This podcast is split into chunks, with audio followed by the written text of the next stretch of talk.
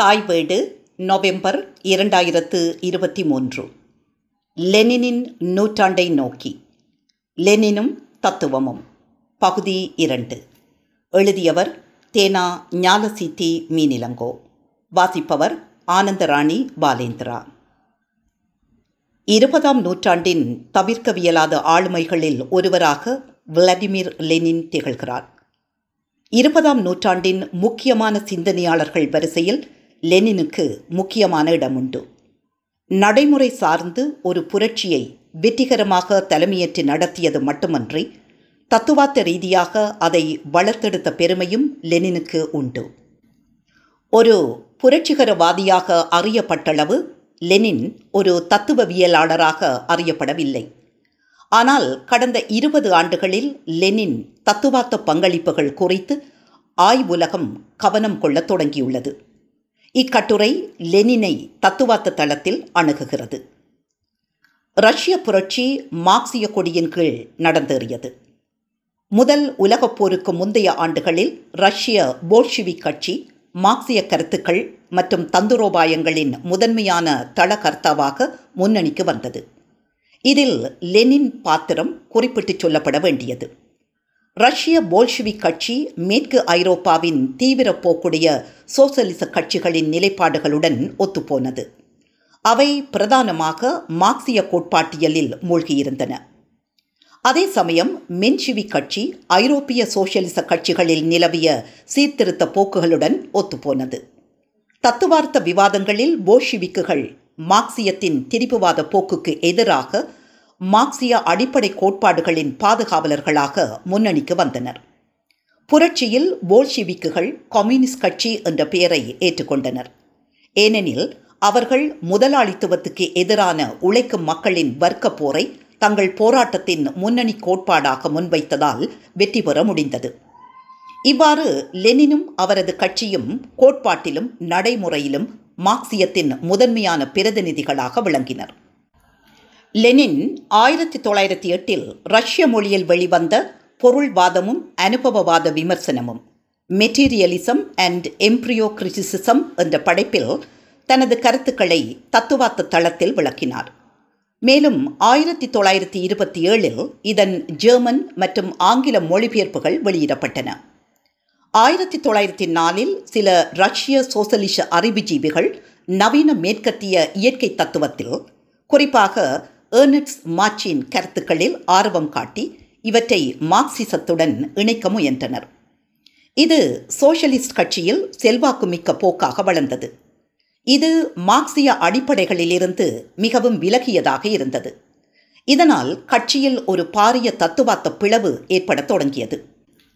இதனை அடுத்து லெனின் இந்த விலகல்களுக்கு எதிராக ஒரு தீர்க்கமான நிலைப்பாட்டை எடுத்தார் மற்றும் ரஷ்யர்களிடையே மார்க்சிய கோட்பாட்டின் திறமையான பிரதிநிதியான பிளேகானோவின் உதவியால் கட்சியில் மார்க்சின் செல்வாக்கை விரைவில் அழிப்பதில் வெற்றி பெற்றார். அதில் லெனினது நூல் முக்கிய பாத்திரம் வகித்தது. இந்த நூலின் மூலமே ஒரு தத்துவவியலாளராக லெனின் தன்னை முழுமையாக வெளிப்படுத்தினார். லெனின் நல்ல கல்வி அறிவு பெற்றவராக இருந்தார். ஒரு புரட்சிகர ஆர்வலராக இருந்த காலத்தில் அவர் கட்டுரைகள், துண்டு பிரசுரங்கள் மற்றும் புத்தகங்களின் வழி தனது சிந்தனைகளை, தத்துவ நிலைப்பாடுகளை தொடர்ச்சியாக வெளிப்படுத்தியவராக இருந்தார். லெனின் மனோபாவத்தால் ஒரு தத்துவவாதி அல்ல. அவர் தனது சிந்தனை பயணங்களை தத்துவமாக மாற்றிய போது அது மரபு வழி மார்க்சியம் என்று அவர் கருதியதை பாதுகாப்பதற்காக இருந்தது. சரியான நடைமுறைக்கு மரபுசார் கோட்பாடு தேவைப்படுகிறது என்று அவர் வாதிட்டார். ரஷ்ய மார்க்சிஸ்டுகளை அவர் கடுமையாக விமர்சித்தார். அவர்களின் கோட்பாடுகளுக்கு எதிராக போராடாது விட்டால் ரஷ்ய சமூக ஜனநாயகத்தை அழிக்கக்கூடிய தவறான மற்றும் ஆபத்தான சிந்தனைகள் சமூகத்தில் வேரூன்றுமென்று அவர் கருதினார். அனுபவவாதத்தின் மீதான அவரது தாக்குதல் தத்துவ பிரச்சினைகளில் அவர்களின் சொந்த நலனுக்காக அல்ல, மாறாக மார்க்சிய பொருள் முதல் வாதத்தை அப்படியே பாதுகாக்க வேண்டும் என்ற உறுதியினால் உந்தப்பட்டது. மார்க்சிஸ்டுகளை மறுப்பதற்காக லெனின் தொடர்புடைய விஷயங்களை படிக்க வேண்டியிருந்தது. இந்த நோக்கத்துடன் அவர் பிரிட்டிஷ் அருங்காட்சியக நூலகத்தில் தஞ்சமடைந்தார். அவரது ஆய்வு மற்றும் பிரதிபலிப்பின் விளைவாக பொருள் முதல் வாதம் மற்றும் அனுபவ விமர்சனம், ஒரு பிற்போக்கு தத்துவத்தின் மீதான விமர்சன கருத்துகள். Materialism and empirio criticism, critical comments on a reactionary philosophy என்ற நூல் 1909 வி இலின் என்ற புனைப்பெயரில் வெளிவந்தது. பொருள் முதல்வாதம் பற்றிய லெனினின் கருத்துக்கள் மார்க்ஸின் தத்துவார்த்த அடிப்படைகளை இன்னொரு கட்டத்துக்கு நகர்த்தின. மார்க்ஸ் பொருள் முதல்வாதத்திற்கு வந்தடைந்த கதையும் இப்பின்புலத்தில் முக்கியமானது. மார்க்ஸின் கருத்துக்கள் இப்போது மார்க்சியம் என்று அழைக்கப்படுவதை அவை எழுந்த காலகட்டத்தின் சமூக மற்றும் அரசியல் வளர்ச்சிகளுடன் தொடர்பு படுத்தியே புரிந்து கொள்ள முடியும். தொழில் முதலாளித்துவம் ஜெர்மனிக்குள் நுழைந்த நேரம் அது. இது தற்போதுள்ள பிரபுத்துவ முழுமைவாதத்திற்கு வளர்ந்து வரும் எதிர்ப்பை கொண்டு வந்தது. வளர்ந்து வரும் முதலாளித்துவ வர்க்கத்திற்கு வர்த்தகம் மற்றும் வர்த்தக சுதந்திரம், சாதகமான சட்டம், அதன் நலன்களுக்கு அனுதாபம் கொண்ட அரசாங்கம், பத்திரிகை சுதந்திரம் மற்றும் ஒன்றுகூடல் சுதந்திரம் என்பவற்றை கொண்ட தடையற்ற சூழல் அதன் தேவைகளையும் விருப்பங்களையும் பாதுகாப்பதற்காக தேவைப்பட்டது. அதற்காக அது ஒரு மக்கள் விரோத ஆட்சியை மேற்கொண்டது.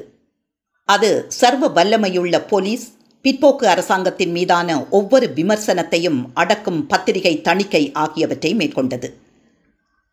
184 புரட்சிக்கு வழிவகுத்த இந்த சக்திகளுக்கு இடையிலான இப்போராட்டம் முதலில் ஒரு கோட்பாட்டு மட்டத்தில் கருத்துக்களின் போராட்டமாகவும் நடைமுறையிலுள்ள அமைப்பு மீதான விமர்சனமாகவும் நடத்தப்பட வேண்டியிருந்தது. இளம் முதலாளித்துவ அறிவுஜீவிகளின் விமர்சனம் முக்கியமாக மதம் மற்றும் ஹெகலிய தத்துவத்திற்கு எதிராக இருந்தது. ஹெகலிய தத்துவமானது 1815 பிறகு மறுசீரமைப்பு சகாப்தத்தின் கிறிஸ்தவ உலகத்திற்கு பொருத்தமான தத்துவ வேடத்தை கொண்டிருந்தது. கடந்த தலைமுறையினரால் வழங்கப்பட்ட மதம் பழைய வர்க்க உறவுகளை நிலைநிறுத்துவதற்கான தத்துவார்த்த அடிப்படையாகவும் நியாயமாகவும் எப்போதும் போல் சேவை செய்தது. ஒரு வெளிப்படையான அரசியல் போராட்டம் இன்னும் சாத்தியமற்றதாக இருந்ததால் நிலப்பிரபுத்துவ தன்னல குழுவுக்கு எதிரான போராட்டம் மதத்தின் மீதான தாக்குதலாக ஒரு திரை வடிவில் நடத்தப்பட வேண்டியிருந்தது. 1840 இளம் அறிவுஜீவிகள் குழுவின் பணி இதுவாகவே இருந்தது. அவர்களில் மார்க்ஸ் வளர்ந்து முன்னணி நிலைக்கு உயர்ந்தார். தனது முனைவர் பட்ட ஆய்வுக்காக பண்டைய கிரேக்கத்தின் 2 பெரிய பொருள் முதல்வாத தத்துவ ஞானிகளான டெமோக்ரிட்டஸ் மற்றும் எபிக்குரஸ் ஆகியோரின் ஒப்பீட்டை தேர்ந்தெடுத்தார். இது ஆழ்ந்த ஆழ்மனதில் மார்க்ஸ் பொருள் முதல்வாதத்தின் சிந்தனைகளால் ஈர்க்கப்பட்டார் என்பதையே காட்டுகிறது. சிறிது காலத்திற்கு பிறகு கொலோனில் எதிர்க்கட்சியான ரைனிஷ் முதலாளித்துவத்தால் நிறுவப்பட்ட ஒரு புதிய பத்திரிகையின் ஆசிரியர் பொறுப்பை ஏற்க அவர் அழைக்கப்பட்டார். இங்கே அவர் அரசியல் மற்றும் சமூக போராட்டத்தின் நடைமுறை சிக்கல்களுக்குள் ஈர்க்கப்பட்டார். அவர் அப்போராட்டத்தை சிறப்பாக நடத்தினார். இதனால் ஒரு வருடத்திற்கு பிறகு பத்திரிகையை மாநில அதிகாரிகள் தடை செய்தனர். மார்க்ஸ் எதிர்கொண்ட பணி சமூக வாழ்வின் உண்மைகளை ஆராய்வதாகும். பாரிஸ் மற்றும் பிரசல்ஸில் தங்கியிருந்த காலத்தில் ஏங்கெல்ஸுடன் இணைந்து அவர் பிரெஞ்சு புரட்சி மற்றும் பிரெஞ்சு சோசலிசம், ஆங்கில பொருளாதாரம் மற்றும் ஆங்கிலேய தொழிலாள வர்க்க இயக்கம் ஆகியவற்றை பற்றி ஆய்வு செய்தார். அவர் வரலாற்று பொருள் முதல்வாதம் என்பதை வர்க்க போராட்டங்களின் வழி சமூக வளர்ச்சியின் கோட்பாடாக வளர்த்தெடுத்தார். தனது எழுத்துக்களில் மார்க்ஸ் தத்துவத்தை கையாளவில்லை, தத்துவ அமைப்பில் பொருள் முதல்வாதத்தை உருவாக்கவில்லை. அவர் அதை உலக ஆய்வுக்கான ஒரு முறையாக பயன்படுத்துகிறார். இதனால் அதன் செல்லுபடியாகும் தன்மையை நிரூபிக்கிறார். இதன் தொடர்ச்சியே லெனினின் தத்துவார்த்த பங்களிப்புகள். லெனின் ரஷ்ய புரட்சிகர இயக்கத்தின் நடைமுறையின் தலைவராக இருந்தார். எனவே அவரது தத்துவார்த்த கருத்துக்களில் அதன் நடைமுறை நிலைமைகள் மற்றும் அரசியல் நோக்கங்கள் இன்னும் தெளிவாக காட்டப்பட்டுள்ளன. ஜாரிசத்துக்கு எதிரான போராட்டத்தின் நிலைமைகள் அவரது புத்தகத்தில் வெளிப்படுத்தப்பட்ட அடிப்படை கருத்துக்களை தீர்மானித்தன. அவரது தத்துவார்த்த, குறிப்பாக மெய்யியல் பார்வைகள், சுருக்கமான ஆய்வுகளையோ அல்லது தத்துவார்த்த நூல்களை வாசித்ததன் விளைவால் தீர்மானிக்கப்பட்ட ஒன்றாக இருக்கவில்லை. மாறாக நடைமுறை செயற்பாட்டின் தேவைகளால் திணிக்கப்பட்ட மனிதனின் விருப்பத்தையும் சிந்தனையையும் வழிநடத்தும் பணிகளால் தீர்மானிக்கப்பட்டது.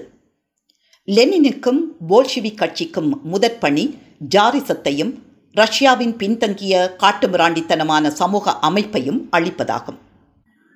தேவாலயமும் மதமும் அந்த அமைப்பின் தத்துவார்த்த அடிப்படைகளாக இருந்தன. மதமே அனைத்துக்கும் அடிப்படையும் முழுமையானது என்ற கருத்தாக்கம் ஆழ வேரூன்றி இருந்தது. இந்த முழுமைத்துவத்தின் சித்தாந்தமும் தேவாலயத்தின் மகிமைப்படுத்தலும் வெகுஜனங்களின் அடிமைத்தனத்தின் வெளிப்பாடு என்பதை லெனின் உணர்ந்தார். எனவே அவற்றுக்கு எதிராக இடைவிடாத போராட்டம் தேவைப்பட்டது. மதத்துக்கு எதிரான போராட்டம் லெனினின் தத்துவார்த்த சிந்தனையின் மையத்தில் நின்றது. நம்பிக்கைக்கு எந்த சலுகையும் சிறியதாக இருந்தாலும் வழங்குவதானது அது இயக்கத்தின் உயிர் நரம்பு மீதான தாக்குதலாகும். நில உடைமை மற்றும் மதகுருமார்களுக்கு எதிரான போராட்டமாக ரஷ்யாவில் நடந்த போராட்டமானது மேற்கு ஐரோப்பாவில் முதலாளித்துவ மற்றும் அறிவுஜீவிகளின் முன்னாள் போராட்டத்திற்கு மிகவும் ஒத்ததாக இருந்தது. ரஷ்யாவில் தொழிலாளி வர்க்கம்தான் போராட்டத்தை நடத்த வேண்டியிருந்தது. எனவே போராடும் அமைப்பு ஒரு சோசியலிச கட்சியாக இருக்க வேண்டும். மார்க்சிசத்தை அதன் அடிப்படையாக அறிவித்து ரஷ்ய புரட்சிக்கு தேவையானதை மார்க்சிசத்திலிருந்து எடுத்துக்கொள்ள வேண்டியிருந்தது. முதலாளித்துவத்திலிருந்து சோசியலிசத்திற்கு சமூக வளர்ச்சியின் கோட்பாடு மற்றும் வர்க்க போராட்ட கோட்பாடு ஆகிய இந்த தொழிலாளர் வர்க்கத்தின் போராட்டத்தை நகர்த்தும் சக்தியாக இருந்தது. எனவே லெனின் தனது பொருள் முதல்வாதம் பற்றிய சிந்தனைகளினோடு மார்க்சியத்தினை அடுத்த கட்டத்திற்கு வளர்த்தெடுத்தார். ரஷ்யாவில் முதலாளித்துவம் மேற்கு ஐரோப்பாவில் இருந்ததைப் போல நடுத்தர வர்க்கத்தின் கைகளில் சிறிய அளவிலான உற்பத்தியிலிருந்து படிப்படியாக வளரவில்லை. மேற்கத்திய முதலாளித்துவம் ரஷ்ய தொழிலாளர்களை சுரண்டுவதன் மூலம் பெரிய தொழில்துறை வெளியிலிருந்து ஒரு வெளிநாட்டு அங்கமாக இறக்குமதி செய்யப்பட்டது. மேலும் மேற்கத்திய நிதி மூலதனம் ஜாரிசத்திற்கு கொடுத்த கடன்களால் வட்டியை செலுத்த அதிக வரி விதிக்கப்பட்ட முழு விவசாய ரஷ்ய மக்களையும் சுரண்டியது. இங்கு மேற்கத்திய மூலதனம் கொலனித்துவ மூலதனத்தின் தன்மையை எடுத்துக்கொண்டது. ஜார் மன்னனும் அவரது அதிகாரிகளும் அதன் முகவர்களாக இருந்தனர். கொலனிகளாக சுரண்டப்படும் நாடுகளிலுள்ள அநேகமான வர்க்கங்கள் கந்துவெட்டிக்காரரான வெளிநாட்டு மூலதனத்தின் நுகத்தடியை தூக்கி எறிந்துவிட்டு தங்களுடைய சுதந்திர பொருளாதார வளர்ச்சியை நிறுவ ஆர்வம் கொண்டிருந்தனர். இந்த போராட்டம் உலக மூலதனத்திற்கு எதிராக நடத்தப்படுகிறது. எனவே பெரும்பாலும் சோசியலிசம் என்ற பெயரில் அதே எதிரிக்கு எதிராக நிற்கும் மேற்கத்திய நாடுகளின் தொழிலாளர்கள் இதன் இயற்கையான கூட்டாளிகள். லெனினை பொறுத்தவரையில் இந்த நிலைமைக்கு மாறாக தொழிலாள வர்க்கத்தை நம்பியிருக்க வேண்டியிருந்தது. மேலும் அவரது போராட்டம் அசாத்தியமான மற்றும் தீவிரமானதாக இருக்க வேண்டும் என்பதால் உலக முதலாளித்துவத்தை எதிர்த்து போராடும் மேற்கத்திய பாட்டாளி வர்க்கத்தின் மிகவும் தீவிரமான சித்தாந்தமான மார்க்சியத்தை அவர் ஏற்றுக்கொண்டார். எவ்வாறாயினும் ரஷ்ய புரட்சியானது அதன் உடனடி நோக்கங்களில் நடுத்தர வர்க்க புரட்சியாகவும் அதன் செயலில் பாட்டாளி வர்க்க புரட்சியாகவும் இரண்டு பாத்திரங்களின் கலவையை கொண்டிருந்ததால் பொருத்தமான போல்ஷிவிக் கோட்பாடும் அதன் அடிப்படை தத்துவத்தில் நடுத்தர வர்க்க பொருள் முதல்வாதம் என்ற இரண்டு சிந்தனைகளை முன்வைக்க வேண்டியிருந்தது. பாட்டாளி வர்க்க பரிணாமவாதம் அதன் வர்க்க போராட்டத்தின் கோட்பாட்டில் மார்க்சியம் என்று அழைக்கப்பட்டது. ஆனால் லெனினின் மார்க்சியம் முதலாளித்துவம் குறித்த ரஷ்யாவின் சிறப்பு அணுகுமுறையால் தீர்மானிக்கப்பட்டது. இது பெரிய முதலாளித்துவ நாடுகளின் தொழிலாளர்களின் அடிப்படை கண்ணோட்டமாக வளர்ந்து வரும் மார்க்சிசத்திலிருந்து அடிப்படையில் வேறுபட்டதாக அது இருந்தது. மார்க்சியத்துக்கு ஸ்தூல நிலைமைகள் பற்றிய அறிவின் முக்கியத்துவத்தை லெனின் விளக்கினார். மேற்கு ஐரோப்பாவில் மார்க்சியம் என்பது மிகவும் வளர்ந்த முதலாளித்துவ உலகத்தை கம்யூனிசமாக மாற்றும் பணியை எதிர்கொள்ளும் தொழிலாள வர்க்கத்தின் உலக கண்ணோட்டம் ஆகும். ரஷ்ய தொழிலாளர்கள் மற்றும் புத்திஜீவிகள் இதை தங்கள் கடமையாக கொள்ள முடியவில்லை. அவர்கள் முதலில் ஒரு நவீன தொழில்துறை சமூகத்தின் வளர்ச்சிக்கான வழியை திறக்க வேண்டியிருந்தது. ரஷ்ய மார்க்சிஸ்டுகளுக்கு மார்க்சியத்தின் கருவானது சமூக யதார்த்தம் நனவை தீர்மானிக்கிறது என்பதாகும். இதை லெனின் மிக தெளிவாக புரிந்திருந்தார். மார்க்சியம் லெனினிசம் என்றும் அழைக்கப்படும் லெனினிசம் வெற்றிகரமான ரஷ்ய புரட்சிக்கு பிறகு சோவியத் யூனியனின் ஆளும் சித்தாந்தமாக உருவானது. லெனினிசம் அல்லது மார்க்ஸ் மற்றும் மார்க்சிசம் பற்றிய லெனினின் புரிதல் முக்கியமாக ஏங்கெல்ஸை பற்றிய அவரது வாசிப்பின் மூலம் வடிகட்டப்பட்டது. இது தொடர்ச்சியான ஆரம்ப கட்டங்களை கடந்தது. போல்ஷிவிக் புரட்சிக்கு வழிவகுத்த புரட்சியின் முன்னோடியாக கட்சி பற்றிய லெனினின் கோட்பாட்டில் ஒரு முக்கியமான படி உள்ளது. பின்னர் 1917 முதல் அவர் இறக்கும் வரை லெனினால் பயன்படுத்தப்பட்டது. அவரது மறைவுக்கு பிறகு ஸ்டாலின் லெனினிசத்தை சோவியத் யூனியனின் உத்தியோகபூர்வ அரசு சித்தாந்தமாக நிறுவிய காலத்தில் அவரது மார்க்சிசத்தின் வடிவம் உத்தியோகபூர்வ அந்தஸ்தை பெற்றது. 1895 1916 இடையில் லெனின் ரஷ்ய மற்றும் உலக முதலாளித்துவத்தின் அடிப்படை பண்புகளை வரலாற்று மற்றும் தத்துவார்த்த மட்டத்தில் ஆய்வு செய்தார்.